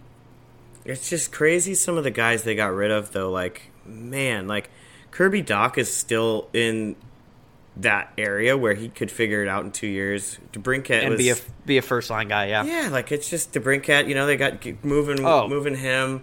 Uh, Brandon And the return on that was just oh, oh my god. DeBrincat, I can't I can't believe that more people didn't offer stuff for DeBrincat. Yeah, first round and a second round essentially. That's so, that's such a lo- this is a guy who just scored 40 goals recently. Yeah, that one's pretty mind-boggling. And he's and even if he's on the lower end like this guy he's going to put up 30 goals. Like is, is he a 40 goal guy every year? No, but he's definitely a 30 goal guy every year. Right. Like him and Max Pacioretty are going to put up 30 goals. Yeah. Like ah, it's fucking Yeah, and not even. I mean, you know, it's- been a little while now, but Brandon Hagel traded away too. Like it's just Yep. they basically just walked in and fucking scorched earth, man. Sure, and and you know what? If you're gonna do that, that's great. But when you've got, like, honestly, I fuck. If I'm Jonathan Toews and Patrick Kane, why do I even want to play here? Why? Dude, it's- Go, I, It unless you want to retire a Moneyball. Blackhawk. You ever see Moneyball? Yes. Yeah, it reminds me of that, right? Like the GM's just like, all right, you like basically telling the coach, but you know, similar thing. Like, all right, we're just gonna get rid of everybody, so you cannot do anything. Like, or you know, in this case, like, so you literally have to leave. Yeah, like it's just that's. I mean, crazy, it- man. the- I mean, they can stick around. You know, like I, it's it's just there. It, it's very obvious that there is like they're trying to say that everything's amicable and Toews and Kane are weighing their options and blah blah blah blah blah. No, it, the GM is doing everything they can to create an untenable situation for Kane and Toews so they can trade them. Yeah, but- And you know what? I the only thing that might be playing in their favor is that they're hope like this. They're hoping this season. You know, Kane comes in, he leads the team in scoring, puts up, you know, uh, 70, 80, 90 points, and then at the deadline they can actually like, okay, Kane still got it, even on a bad team, he's putting up points, and they flip him at the deadline. You know, uh, fuck, Patty Kane, Patty Kane to the Flames. yeah, there you go. Patty came to the Flames, and the Flames give them the first round pick they just got, their first round pick, and a prospect. Yeah. I, you know, do you take that trade Um, if you're Chicago? If I'm Chicago, yeah. I think I think you're I think you're going to be hard pressed to find teams that are going to want to trade away their 2023 first rounder. Yeah, but if I'm Calgary, I know I'm not getting what's his face. Sure. Yeah. Like I, yeah. even even if Calgary takes a step like like yes, losing Johnny Gaudreau and Tkachuk. and it, Tkachuk is bad, but you've you've gained enough. Like this is still this is still a playoff team. Yeah. Like Calgary's not going to fall out. They're just not as good. Right. Like they're they're still. I mean, especially with how the West is balanced at the moment. Like you know, LA's LA's taken a step forward, but they're still not quite there yet. Ducks are you know in the midst of a rebuild. San Jose's just continuing to get worse. Um, Yeah. Arizona's not making the playoffs, obviously. Um, like it, it's it's still just just by process of looking at the Western Conference and that Pacific Division. Like uh, Calgary's still in. It's just you know is this a, is this a team to not get bounced in the first round? Yeah. So we'll Yeah. see. It's Um, it's just it's crazy. Yeah. So Chicago out the door. Yeah. Kirby Dach, Alex DeBrincat, uh, Brandon Hagel from from March, and they did get you know I guess and then uh, uh, Fleury too from from March. They got another yeah. first round pick. Oh so God, what I haven't even looked at this goaltending. Was it? Oh, good, Peter Peter Mrazek. Mrazek, dude. Come on. God, uh, solid, solid, historic journeyman first for one A goalie right there. Yeah, hundred percent. He's he's so good that he wants to spread his one A talents to ninety teams. How many teams can Peter Mrazek play for before Dude, he Peter finally Mrazek is going in? to beat Jagr's record and just play for everybody. Oh shit, he's got he's gonna get a DiPietro contract from someone. This else. is this is such a bad team. Like I just I can't. They might be last place. Oh yeah, they, there's they're for They might- sure in they're- the Bedard sweepstakes right now. Like, they're they they're are. It's it's Chicago and maybe San Jose eh, or maybe Montreal fighting for last place. Like this is a bad team. Oh yeah, you got to throw the Coyotes in there too. But I completely yeah, agree. probably Yotes. Yeah, yeah, Yotes too. Yep. That's it's not good. Yeah. Okay. One, this one hurts. Let's see who's next. Colorado Avalanche. There you go. Uh, major signings: Artturi Lehkonen and Josh Manson Yep. coming in. Uh, let's see here on the trade. And do they have any trades? I don't think so. Let me take a look. Uh, they brought it. So the big one was Georgiev. Georgiev, yeah. Uh, but that's Andrew it. Cogliano. Like, yeah. Cogs. So all of the March stuff is from their uh, them just Oh, yeah, stocking up. You know. Yeah, yeah, yeah. Okay, so Georgiev comes in. Uh, so okay, uh, as as somebody who you know is looking at this, uh, I'm not necessarily loving this. I like. I've always been a, a mild stan for Georgiev. I think that he's always been in the shadow of Shesterkin for so long, Right. That he's never had a time to shine. Um, God, but you know, Sakic's balls in the fact that he's like he's so confident in the team out front that he can literally. I mean, this is Francouz and Georgiev is average goaltending. Yeah, that's kind of a scary. That's kind of Yeah, a scary uh, combo there. Yeah, it's it's like the the balls that he has to think that Cale Makar is just going to also play goalie. You know? I mean, maybe he does. We don't know. You know. I mean, he can. Yeah, you know, sure. it's- But it, so I mean, that's that's a little scary to me. Um, but other than that, I don't know. I, I think that I mean this is a largely unchanged team. Yeah. Uh, so I, they're still cup in my mind top three cup favorites. Yeah, and I think uh, you know, go, jumping over to the free agent stuff for them too, right? Like they they uh, they locked up Cogs, who, who's a good third line guy, I think still. Uh, you know, Valeri Nichushkin was an important lockup for them, and then obviously the Manson and Lehkonen stuff. So yeah, I mean the, t- the team the team is, you know, it's a good team. Obviously, gonna. I mean, losing Kadri is gonna suck. yeah, Um, two gaping was- holes was- in, in in net and second line center, but I think Yeah, yeah. Uh, JT Compher, JT Compher, not that, but but you know what? The season's long, uh, and if they get to the deadline, they can easily fix that. So Yeah. it's not. It, I mean, this is this is a team that they don't need to worry about getting a second line center to make the playoffs. They're making the playoffs. yeah, So, you know, you you get up to that position, then you get to the deadline, you find out who's available, and uh, and do And it all over again. Yep. yeah, maybe. I mean, second line center Jonathan Toews. Uh, if he's if he's skating with people that can do it, you know, Yeah, God, you, I don't I don't hate that. You can you can do worse than even their second line and in Chushkin, Compher, and Lehkonen though. I mean that's it's really Yeah. not a horrible second line that just kind of battles the other team's first line, right? Like Yeah, yeah. You know? That's that's a sh- that's a shutdown second line. yeah, and they can you know they can mix that around if they need to with you know f- drop Rantanen down and and not have that you know beefy first line. You kind of spread it out a little bit. So I mean, Sure. they, they got they got options there. I just yeah, that's a tough loss with Kadri for sure. Yeah, there's still rumors that he they could potentially try to make some room for him.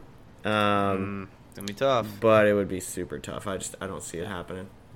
Uh, the defense is unchanged. It's still amazing. Yeah, it's still Might be. It's it's probably the best defense in the whole league. Oh, you have you have a four. I, I believe Byram was a fourth overall pick, and honestly, in limited minutes because he's been a little injured, I, that kid would go to a lot of teams and be a, a two three defenseman right now, and he, they have him. Bo, on Bo third Byram. pairing. Bowen Byram is he's already I, I- this. This is the best. This is arguably the best defense in the league.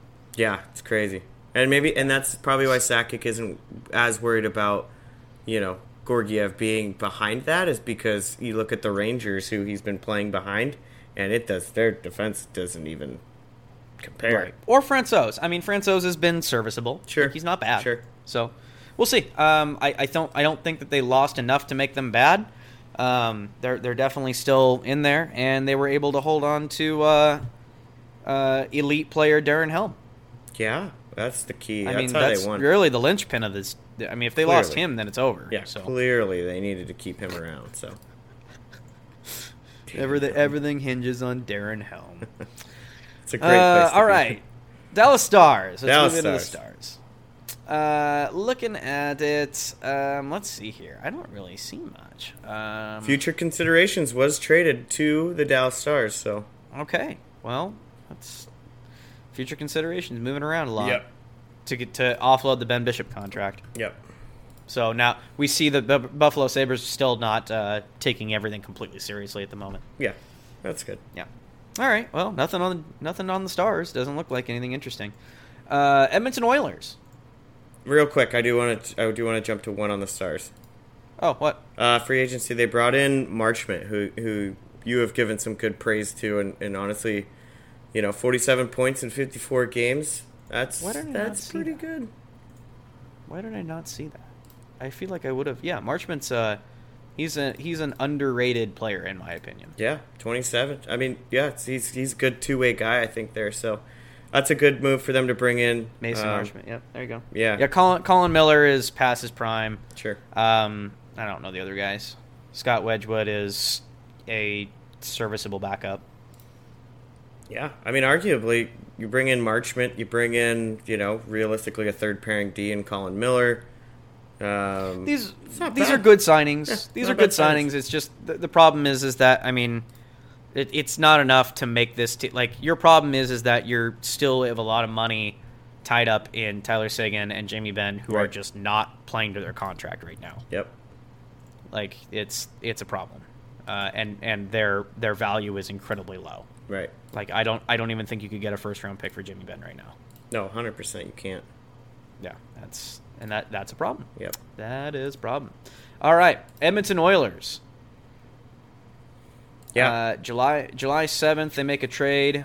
Uh, Zack Kassian Yeah, goes to the jumping goes to the contracts, man. Okay. A lot of picks. A lot of picks. Yeah.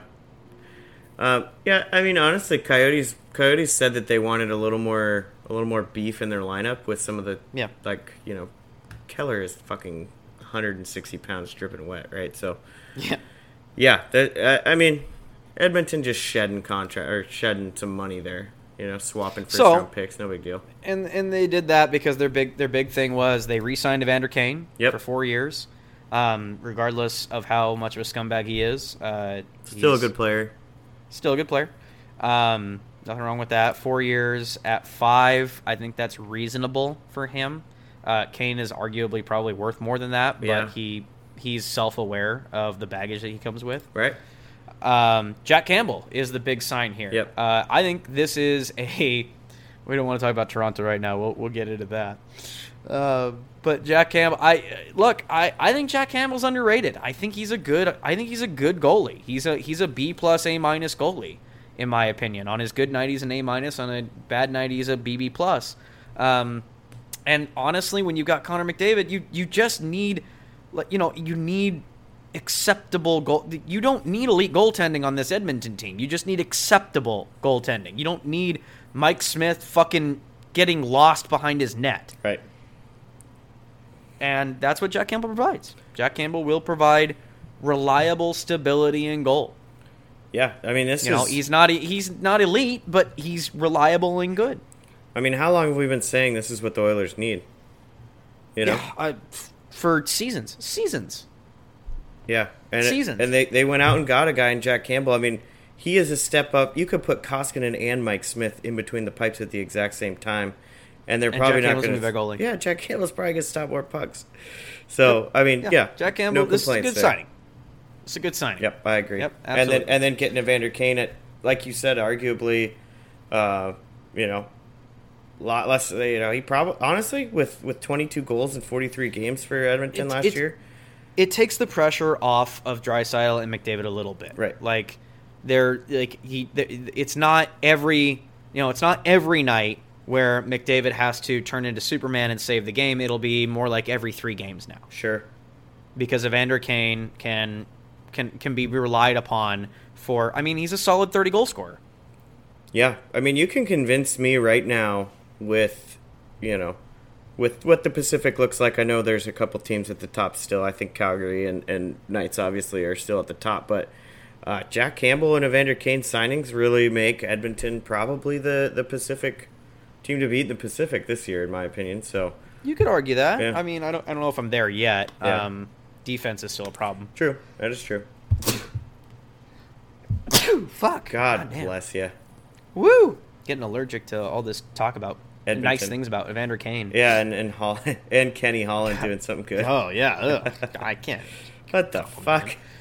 Something's wrong. Mm-hmm. Uh, all right, moving on to the LA Kings. Uh, obviously, the biggest signing here, Pheonix Copley, coming in on a one-year deal. Yeah, that's huge. massive, massive, just, just tra- huge there for them. Yeah, Uh, oh, oh, career save percentage, uh, eight seventy eight. good for him. good for him. Good to see. Good to see. He still got work. Yeah.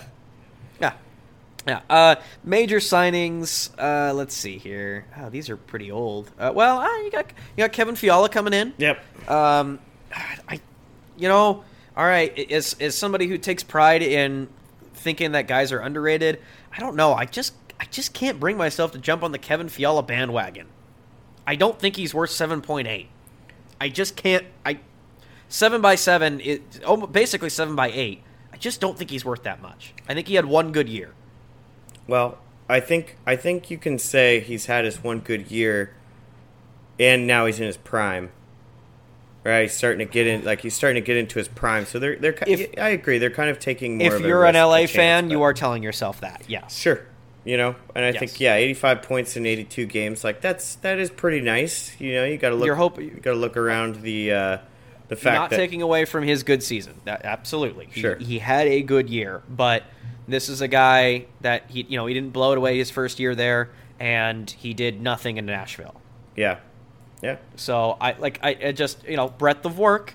You know maybe maybe he's hit his stride. You know he's only 25. Maybe he's just getting into it, and I could be wrong. But I just he had one good year.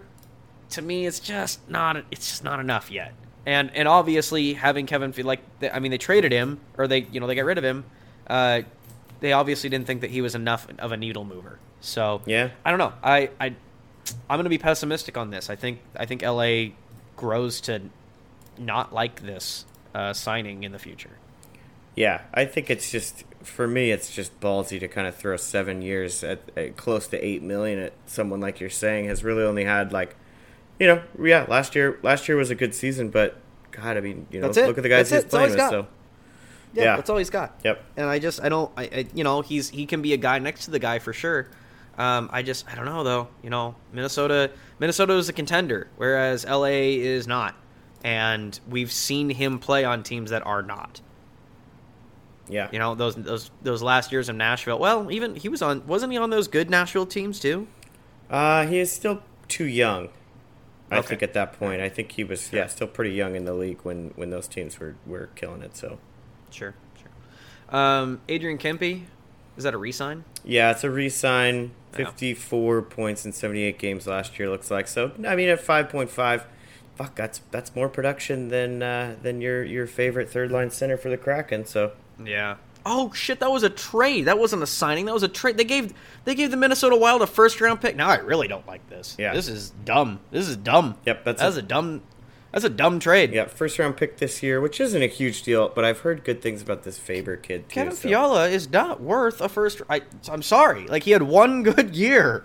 I, I you're. I mean, if you're an LA Kings fan, you're really hoping that it's it's a it's you know he's hitting his stride and he's coming into his own. Right. Not that was a one hit wonder kind of thing. So this is this I is very similar to me as a Ducks fan, basically just throwing seven years, eight million at Troy Terry because he finally figured it out last year, Yeah. right? Yep. And I'm saying that he's going to continue to do that production for seven more years. Like I just don't know, right? Like Yep. I love I love Troy Terry, and I think he is going to have you know fairly similar production. But man, you're you're throwing a lot at that for for seven more years, right? Like.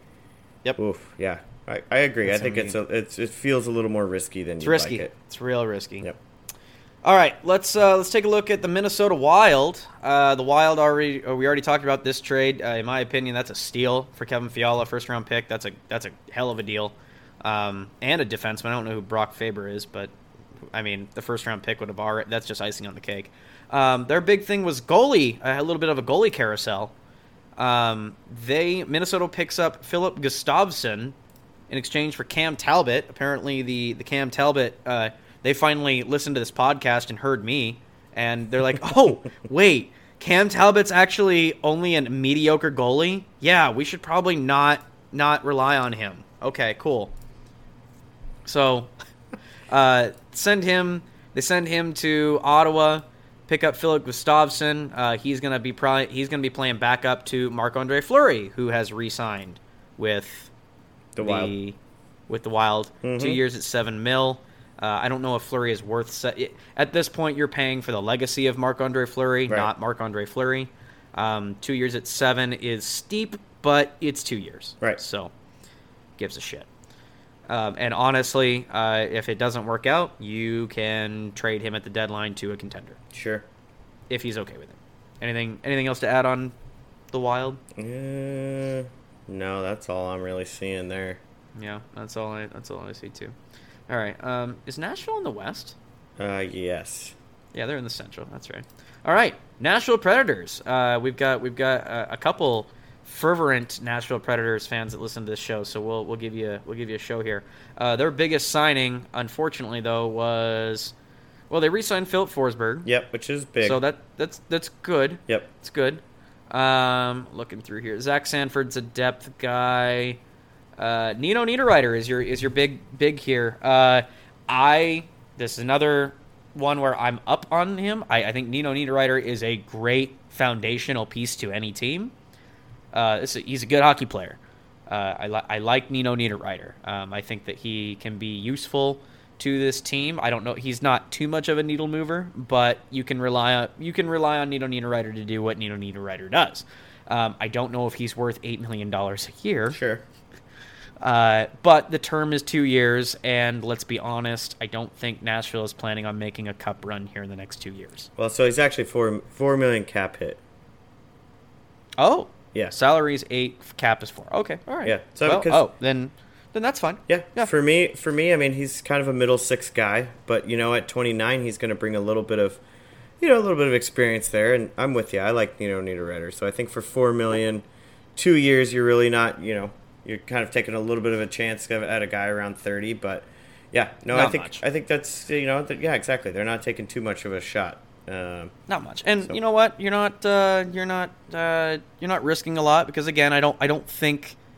I mean, granted, you know, if you're in a Nashville, you're a Nashville fan, you can correct me, correct me, but I don't think expectations are very high for Nashville. Um, I think bubble team is reasonable. yeah, I think that's fair.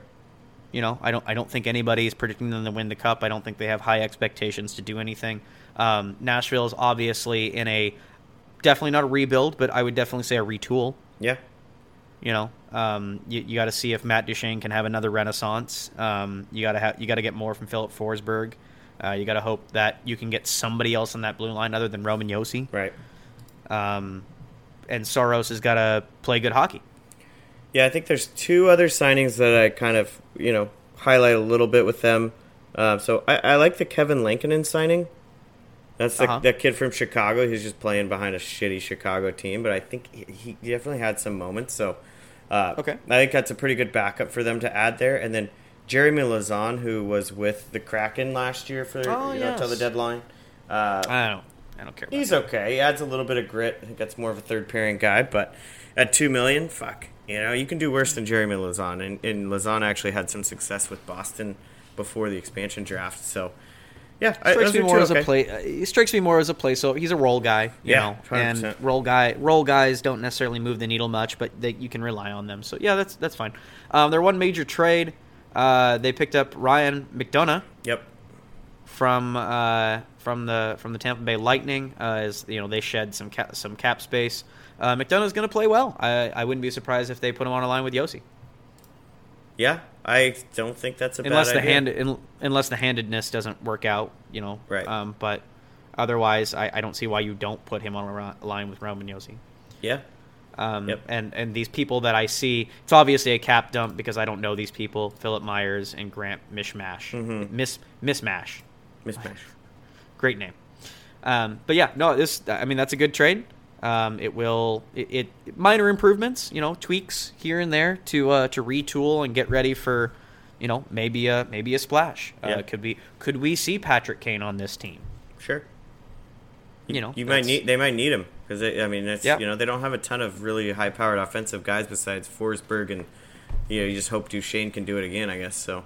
Yeah. If if I'm one of if I'm in the position if I'm a team like Nashville that's hovering around a border looking to take the next step and get back in it or, you know, one way or the other, um, like I think a lot of teams are going to be paying attention to Calgary this year. Like if if Calgary's bad in any way, Jonathan Huberdeau is going to be the bell of the ball. Yeah, no, he's definitely going to be top tits. Or even if if they're good and he just do, they don't want to resign, you know, like uh, what? Oh, fuck, that could be the worst thing. That's the worst. If I'm the Calgary GM, that's the worst situation. That would- you're coming yeah. into the tra- you're coming into the trade deadline. Say you're second in the conference, or first in the division, and you're at the deadline. John Huberdeau says, "I'm not resigning here." What do you do?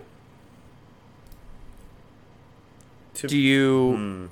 What do you? Right. What do you do? Do you roll the dice and take one last crack at it with Jonathan Huberdeau on your lineup and then lose him in free agency, or do you give up? And you know, I fuck. Oof. I think I would have do- to dig into their prospect pool a little bit more, right? Like if Yeah. I felt like there was guys that were kind of ready to step up, Maybe. um, Maybe. I'd probably sell them off and just hope that you can kind of figure it out. Uh, oh, if I'm if if I'm the Calgary GM, I'm doing everything that I can to try to. he needs to be signed. There's, there's You got to no excuse. resign Yeah, there's no excuse. Otherwise, otherwise your your big pull, you know, like it's. I mean, it's still a good trade. You know, like uh, Tkachuk is. This is a huge. This is a massive overpayment for Tkachuk. Yeah. Like, Tkachuk's a good player. Um, I was actually looking on Twitter right now. There there was uh, apparently the the Blues offer leaked um, that involved Tarasenko, someone else, and a first round pick. Hmm. And and they were you know obviously Tkachuk wanted to go home, uh, but the Flames weren't interested in Tarasenko. Yeah, it's not quite enough for me. No, I, I agree. So um, yeah, that's uh, we'll see. They're going to be, but I I would but would so if if he is available at the deadline, and I'm the Predators, I, I if I would be one of the teams that would think that that's a good fit. Yeah, I'd be calling on him. Yeah, absolutely. Okay, uh, skimming down. Wow, there's a lot of Eastern teams. Okay, San Jose uh, is bad. That's just the name of this episode, probably. uh, San Jose is that or fuck it in the mouth. Yeah. Um, uh, San Jose is bad. Um, there's a lot of free agent stuff here. Uh, but honestly, I mean, don't doesn't need to talk about matter. it. Like it's bad. They're really like Kaapo Kahkonen is their biggest signing. I'm looking at right here, and they- they're just this. This is a bad team. Yeah, they are tanking. not going to be good. uh, their biggest their biggest move was trading out. So they received somebody named Steven Lorentz, uh, Eetu Makiniemi, and a conditional third for Brent Burns and Lane Pederson. Um, Oof. You know, you got to get, and they retain 33% of Burns' salary. Uh, I mean, you got to move Burns. You know, he's get he's only going to get older, and you're not making you're not going to do anything this year. So Yeah, I mean, I, had to I- get rid if of him. that's if that's your best offer, then okay, you know, great. Uh, but I see, I don't, and I don't know anything about Steven Lorentz. You know, maybe he's a decent prospect that we're we don't know anything about. But uh, yeah, this is God. It's almost not. It's just not worth talking about. They're they're bad. Right. This is a bad team. Yeah, they're not going to be any Like- good. What do you, what do you think uh, when they trade Karlsson? What do you think they get for him? Like, who's gonna? You think they get a second from him? At this point, no. Think he think he's a third round pick? Yeah, he's a. he- I mean, he's going to get less than Brent Burns. Brent Burns still had 50 plus, 50 plus points last year. Fuck. It's so bad. That's so bad. They're they're bad. They're really really bad. Yep. All right. Uh, moving on. Seattle Kraken. Heyo. Ah, this is the one that we've been looking forward to. Uh, the Kraken weren't necessarily too busy, but they did they did do a couple good things. I think I think overall the Kraken had a good offseason. Um, obviously, the, we talked about Shane Wright or, earlier. Um, probably their two biggest pickups here. Um, let's see. Do you want to talk about Victor Rask? I don't care about that really. Mhm. Um, so uh, Victor, Rask, so he's gone. Uh, big, the big two. Let's do the big two. Uh, we've uh, Andre Burakovsky coming in from Colorado, Mhm.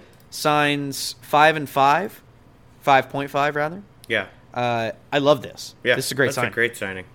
This is a great signing. Um, this is this is exactly what they needed. Yep. Uh, Burakovsky was it's he's de- he's the definition of buried on a good team. Yeah. Uh, he's a great hockey player, and uh, five and five is, I think, a very appropriate signing for him. Yeah. No, that's the right amount of length and cap. Honestly, Yep. I mean that's a that's an Alexander Wennberg contract, and this Yep. guy just put up 61 points in 80 games. Like, Yeah, yeah. No, that's that's that's much. it's a great signing. Yeah, much more close to what what he. You know, and he's gonna and, he- and Burakovsky's going to skate first line minutes with Matty Beniers. yeah, most likely. love it, love that. Uh, Justin Schultz gets picked up, two years, three million dollar cap hit. Uh, Schultz is uh, for a for a for a team that's hurting on defense. This is fine. Okay. You can trust Justin Schultz to be Justin Schultz. Yeah, you just can't trust Justin Schultz to play more than 70 games, but Correct. that's Correct. that's his biggest Uh, knock. I, I think this. I, I mean, Martin. Jo- you might as well. They had to get a backup goalie because Yeah. it sounds like Driedger's not playing. Yep. Um, at least, at least not to start the season anyway. Um, Martin Jones comes in one year at two mil. Uh, I mean, this is an overpayment for Martin Jones, Sure. in my opinion. But Sure. it's, I mean, it's one year, non-committal. Uh, I just, I mean, if Grubauer is bad again, uh, we, we're right back where we started because Martin Jones ain't stopping shit. Uh, he's he's really bad. I don't know if you I don't know if you know this or not, Taylor, but uh, Martin Jones is not good. Oh, God damn it, that really sets He's- me back. Everything I thought I knew. Oh fuck! All right, uh, on the trade front, uh, the Seattle Kraken weaponized their cap space and uh, take advantage of the very shocking Johnny Gaudreau trade Yep. that we'll talk about in the next episode. Um, Oliver Bjorkstrand picked up from the Columbus Blue Jackets for a fucking steal. Yep. Uh, third, third and fourth round picks, 23, 23. Uh, God, man, and and these picks are not originals for Seattle. These are these are picks that they uh, acquired from other teams. Uh, the the third round pick is from Calgary. The fourth is from Winnipeg. Uh, this is an absolute fucking steal. I love Oliver Bjorkstrand. Yeah, that's a good. I trade. fucking love this guy. Um, uh, I dug a little more into him. I already loved him with Columbus. My dad is a huge Columbus fan, so I know a little bit about him. Uh, apparently, he's a great locker room guy. And then uh, I, what I didn't know is he's an analytics darling. Yeah. like the fucking analytics crowd loves this guy. Yep. Like he does all of the right things. Yeah. Uh, it's I'm honestly more excited about it than the Burakovsky signing. He Like I Yeah. love this guy. He's same same age as Burakovsky, so you get a couple twenty seven year olds that are kind of right in the middle of their their careers. Um, You don't like his plus minus, but sixty points essentially in eighty games, and you're you're you're essentially just adding a thirty goal scorer, right? Like Yeah. that's pretty much what this guy's going to be for they, the Kraken. They're That's adding scoring. nice. They're adding scoring. Uh, Ron Francis is doing work. Uh, you know, if you if you can get 30 goal seasons from Burakovsky and Bjorkstrand and Jared McCann, you're doing okay. Yeah, I mean, you just you basically with bringing in Beniers, you just recreated your first line, right? I it's I don't I, I don't want to start counting my chickens. This is this is still a team like like They got work to Philip, do. uh, yeah, they, they still got they they got work. They had a great offseason. Uh, there's still work to do. The defense needs definite tweaks. Yeah. and the goaltending. I mean, maybe we can write off like analytically speaking. There's no way that he's as bad as he was last year. Like if you look at his breadth of work, um, but I mean, if this is if we are just if we're just seeing the decline of Philip Grubauer, um, then it's going to be another long season for Seattle Mm-hmm. Because there's not a lot of goalies out there right now. It is a is a very scarce goalie market, Right. Uh, so that's a that's a big problem. But but it was a good offseason, and I definitely think they're going to be better than they were next year than last year. Yeah, no, definitely. Not, I mean, not hard to not hard to do, but You, I mean, they just added, you know, essentially 50 goals to their, to you know, to their lineup Yeah. by just bringing in Burakovsky, You're- which is a good signing, and then trading for Bjorkstrand. I mean, yeah, and yeah, like you said, Bjorkstrand, Bjorkstrand, his his Corsi is like fucking ridiculous, Yeah. which is just yeah, yeah, it's like you're 50 you're hoping you, if you're you're hoping that you know Matty Beniers has a breakout. it- Would this be his Calder year? yes, Like he qualifies for the call. Okay, so you're hoping that he has a breakout rookie season and makes a charge for the Calder. Um, you're hoping that Shane Wright makes the roster and also plays well. Uh, God, that would be a Red Wing situation where you got two guys trying to fight for the Calder. Um, God, that would I don't know. that I- would be horrible. yeah, oh, terrible. Be Just terrible, well, I mean, as the red, terrible. you know, when the when the Red Wings have you know Lucas Raymond and Moritz Seider fighting over the Calder c- Trophy. Yeah, Uh, it's not bad. All right, let's move on. Uh, St. Louis Blues. Almost almost done with the Western Conference here. Uh, St. Louis Blues. Uh, not a ton really. massive Nick Leddy signing. Hey, oh, spin spotted. four by four for Nick Leddy. I think that's a lot of money for Nick Leddy. Yeah, but, yeah, uh, sure. But y- y- Nick Nick Leddy is a very serviceable defenseman. He's not he's not gonna he's not screaming, but he's he's a veteran NHLer. Yeah. and a a good one at that. So nothing wrong there. Noel Acciari, you could say that that's something, but he's more of a depth signing on this team. Uh, looking at trades, they they axed Ville Husso to Detroit for a third round pick. Yep. Um, I think that's a steal by Detroit. We can talk about that later. Um, but it's it's another you know once again Detroit benefiting from St. Louis's logjam of good players. Sure. So uh, same thing happened with Fabbri and yeah. So um, yeah. Uh, overall, uh, I mean you don't. The Blues are a good team. Uh, they did lose David Perron, which kind of sucks. That's kind of like a glue guy. Yeah. You know what I mean? hmm Um, so that kind of sucks. Uh, I I wouldn't be surprised. I think maybe the Blues are once again taking a wait and see approach. They're going to see how they do uh, through this year, and then once they hit the deadline, depending on where they're sitting, they might they might try to make a move. Sure. Uh, the, I think the big question mark there is is Jordan Binnington good? And I think the answer is maybe. a, a super hard maybe. Right. Yeah. Yeah, I think the only other signing that really jumps out at me, obviously, is the Robert Thomas for eight years. I think that that's uh, they're kind of getting him, you know, off of off of a pretty damn good year from him at twenty three. Um, yep. And you know, if the cap's only going to go up eight million for seventy-seven points in seventy-two games, he can do a lot worse. So, yep, absolutely. Yep, I agree. Yep, locking him. All up. right, uh, moving on. The the team that we like to talk about a lot, the Vegas Golden Knights. Yep. Um, they sold a lot. Um, the the Jack Eichel trade is coming. Ne- we we've talked about this before. Uh, they sold their soul to try to win last year's cup and the stars did not align. Uh, this is such a fucking copycat league. Like, like the, the, Vegas leadership saw Tampa and how they were 15 over the cap when they won the cup, and they're like, "Fuck, let's just do that. We got to do that. we got we got to do that. That we worked out well for them. Let's do that." So they tried it and saw that. Oh wait, uh, wait, this doesn't actually work when you've got hurt players. Yeah. Um, and maybe Jack Eichel coming off of not playing for a year and surgery is not going to be peak performance Jack Eichel. Sure. Um, so yeah, uh, you're, you're, we're seeing once again uh, now it's you know they kudos to rolling the dice. We don't see a lot of teams play it safe in the NHL, especially in this league. A lot of teams never try to take the risk or roll the dice. Um, you know, kudos for making the move, but uh, you you when you made the move for Jack Eichel, you knew this was going to happen. Yeah, you, they they knew now, they knew as soon as they made that trade. Yep. So now, you, now your chickens are coming home to roost. Mm-hmm. Um, you're you're giving away Evgeny Dadonov for the dead contract of Shea Weber. Um, that was that was a little little, little before. Yeah. Um, and then uh, Max Pacioretty and Dylan Coghlan, fuck, mm. going to Carolina for nothing. Mm. Sorry, literally future nothing. considerations. No, literally, yeah, nothing. Liter- literally nothing though. like future considerations will not be playing this year oh, for the Vegas goodness, Golden Knights. Man. It's bad. It's crazy. Um, their their biggest stuff is depth signings. Uh, they re-signed Reilly Smith. Uh, I think that's more of a appease the fan base signing sure. than an actual logical one. Like, if you're being cold logic, like apparently they were totally cool with up until this point. You know, no no loyalty to any other you know misfits from the first year or anything like that. But now we grow a fucking soul. Um, Reilly Smith signed three by five. I think that's a I mean that's a good signing for them. That's all right. But if you're smart, you don't you get rid of Reilly Smith and you keep Max Pacioretty. Uh, yeah, but I you mean, can't. Yeah. but you can't do that because Reilly Smith's an original misfit, and you got to keep him until he retires. Yeah.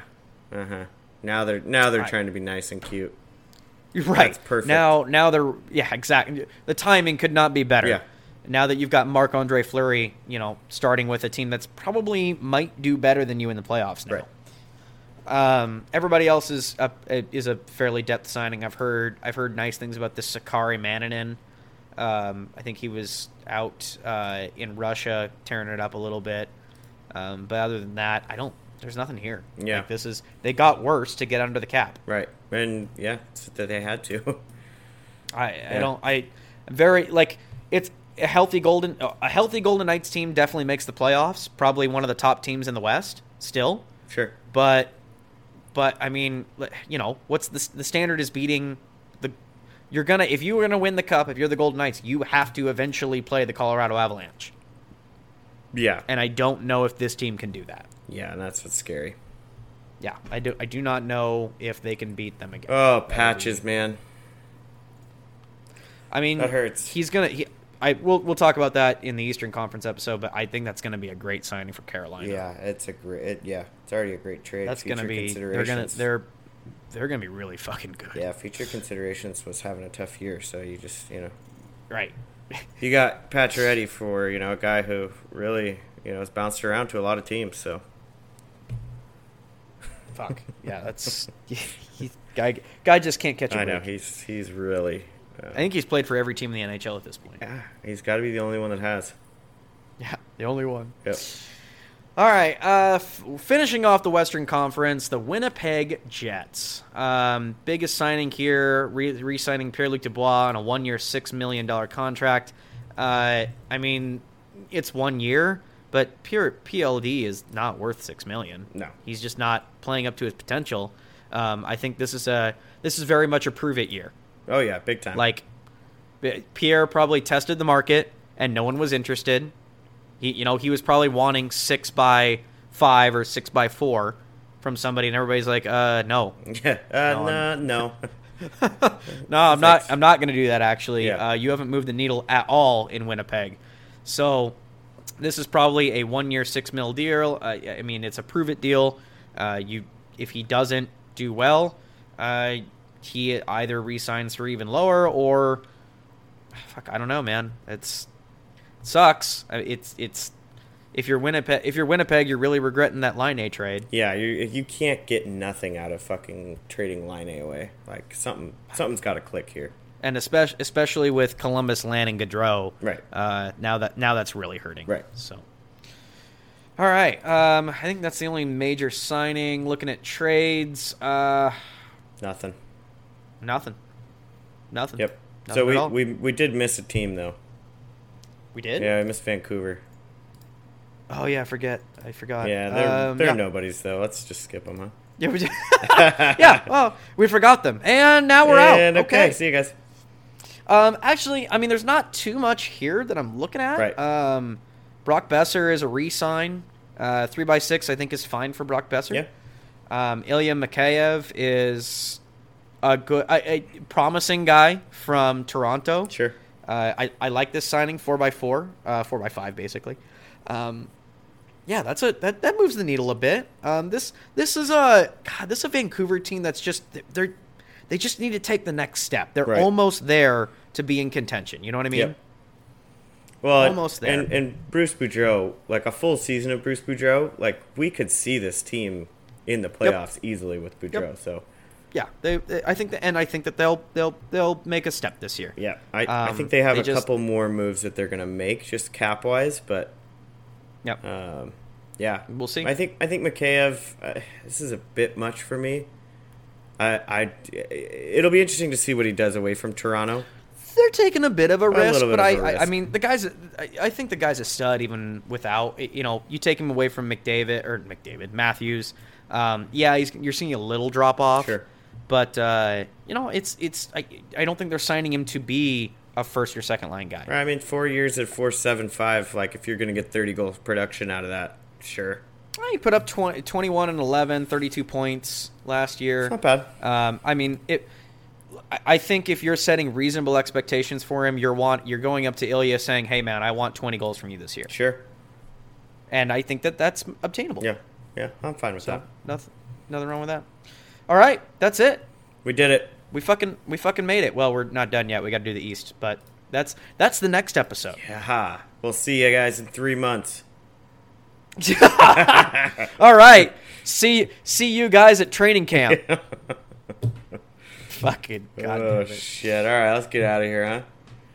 All right, all right. See you later. See you later, everybody. We'll uh, we'll have an episode up to you to, as fast as we can.